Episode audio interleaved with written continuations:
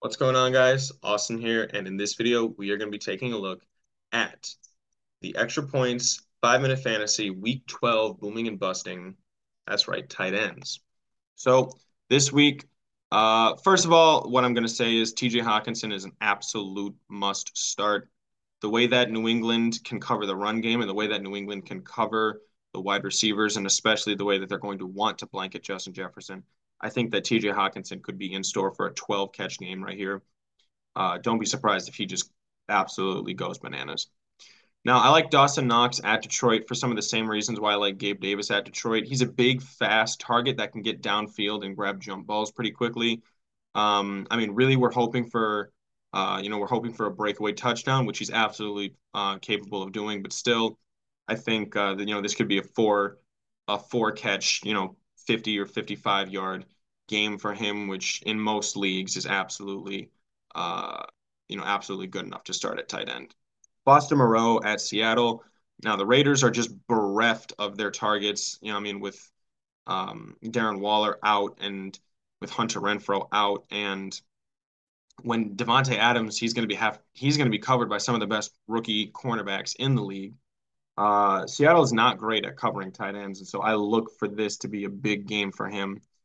Gerald Everett at Arizona and David Njoku versus Tampa Bay. Now, these are both uh, games in the same situation where these are good matchups for these tight ends. You're going to have to watch the injury report if they, so that neither of them uh, had full participation on Wednesday.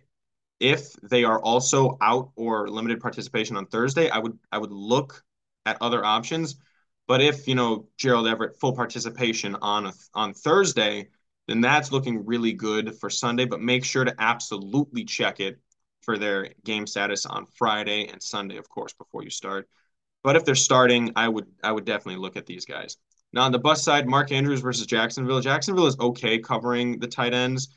Um, but I think that Jacksonville has enough defensive pieces that it's just going to be in their game plan to to stop Mark Andrews he's still coming off of that uh, that lower leg injury, and those, I mean, they, take time to fully ramp up to your full speed because you really you can't practice on them. So, I mean, he was basically just you know chilling, rehabbing, and once he got healthy, he came back onto the field.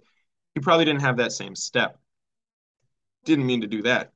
George Kittle versus New Orleans. New Orleans somehow, after you know disappointing me all season uh, with how bad their defense has been, is one of the best uh, tight end defenses in the league. So uh, I mean, that's worth something. Tyler Conklin versus Chicago. This just feels like a run, run, run heavy game for me with the Jets, and I don't trust Tyler Conklin to get too many passes.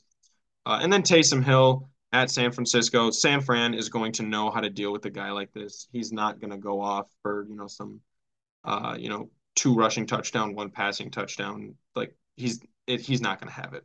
Those aren't in the cards for him this week. So let me know what you think about that video in the comments down below. Be sure to like and subscribe and stay up to date on all of future content.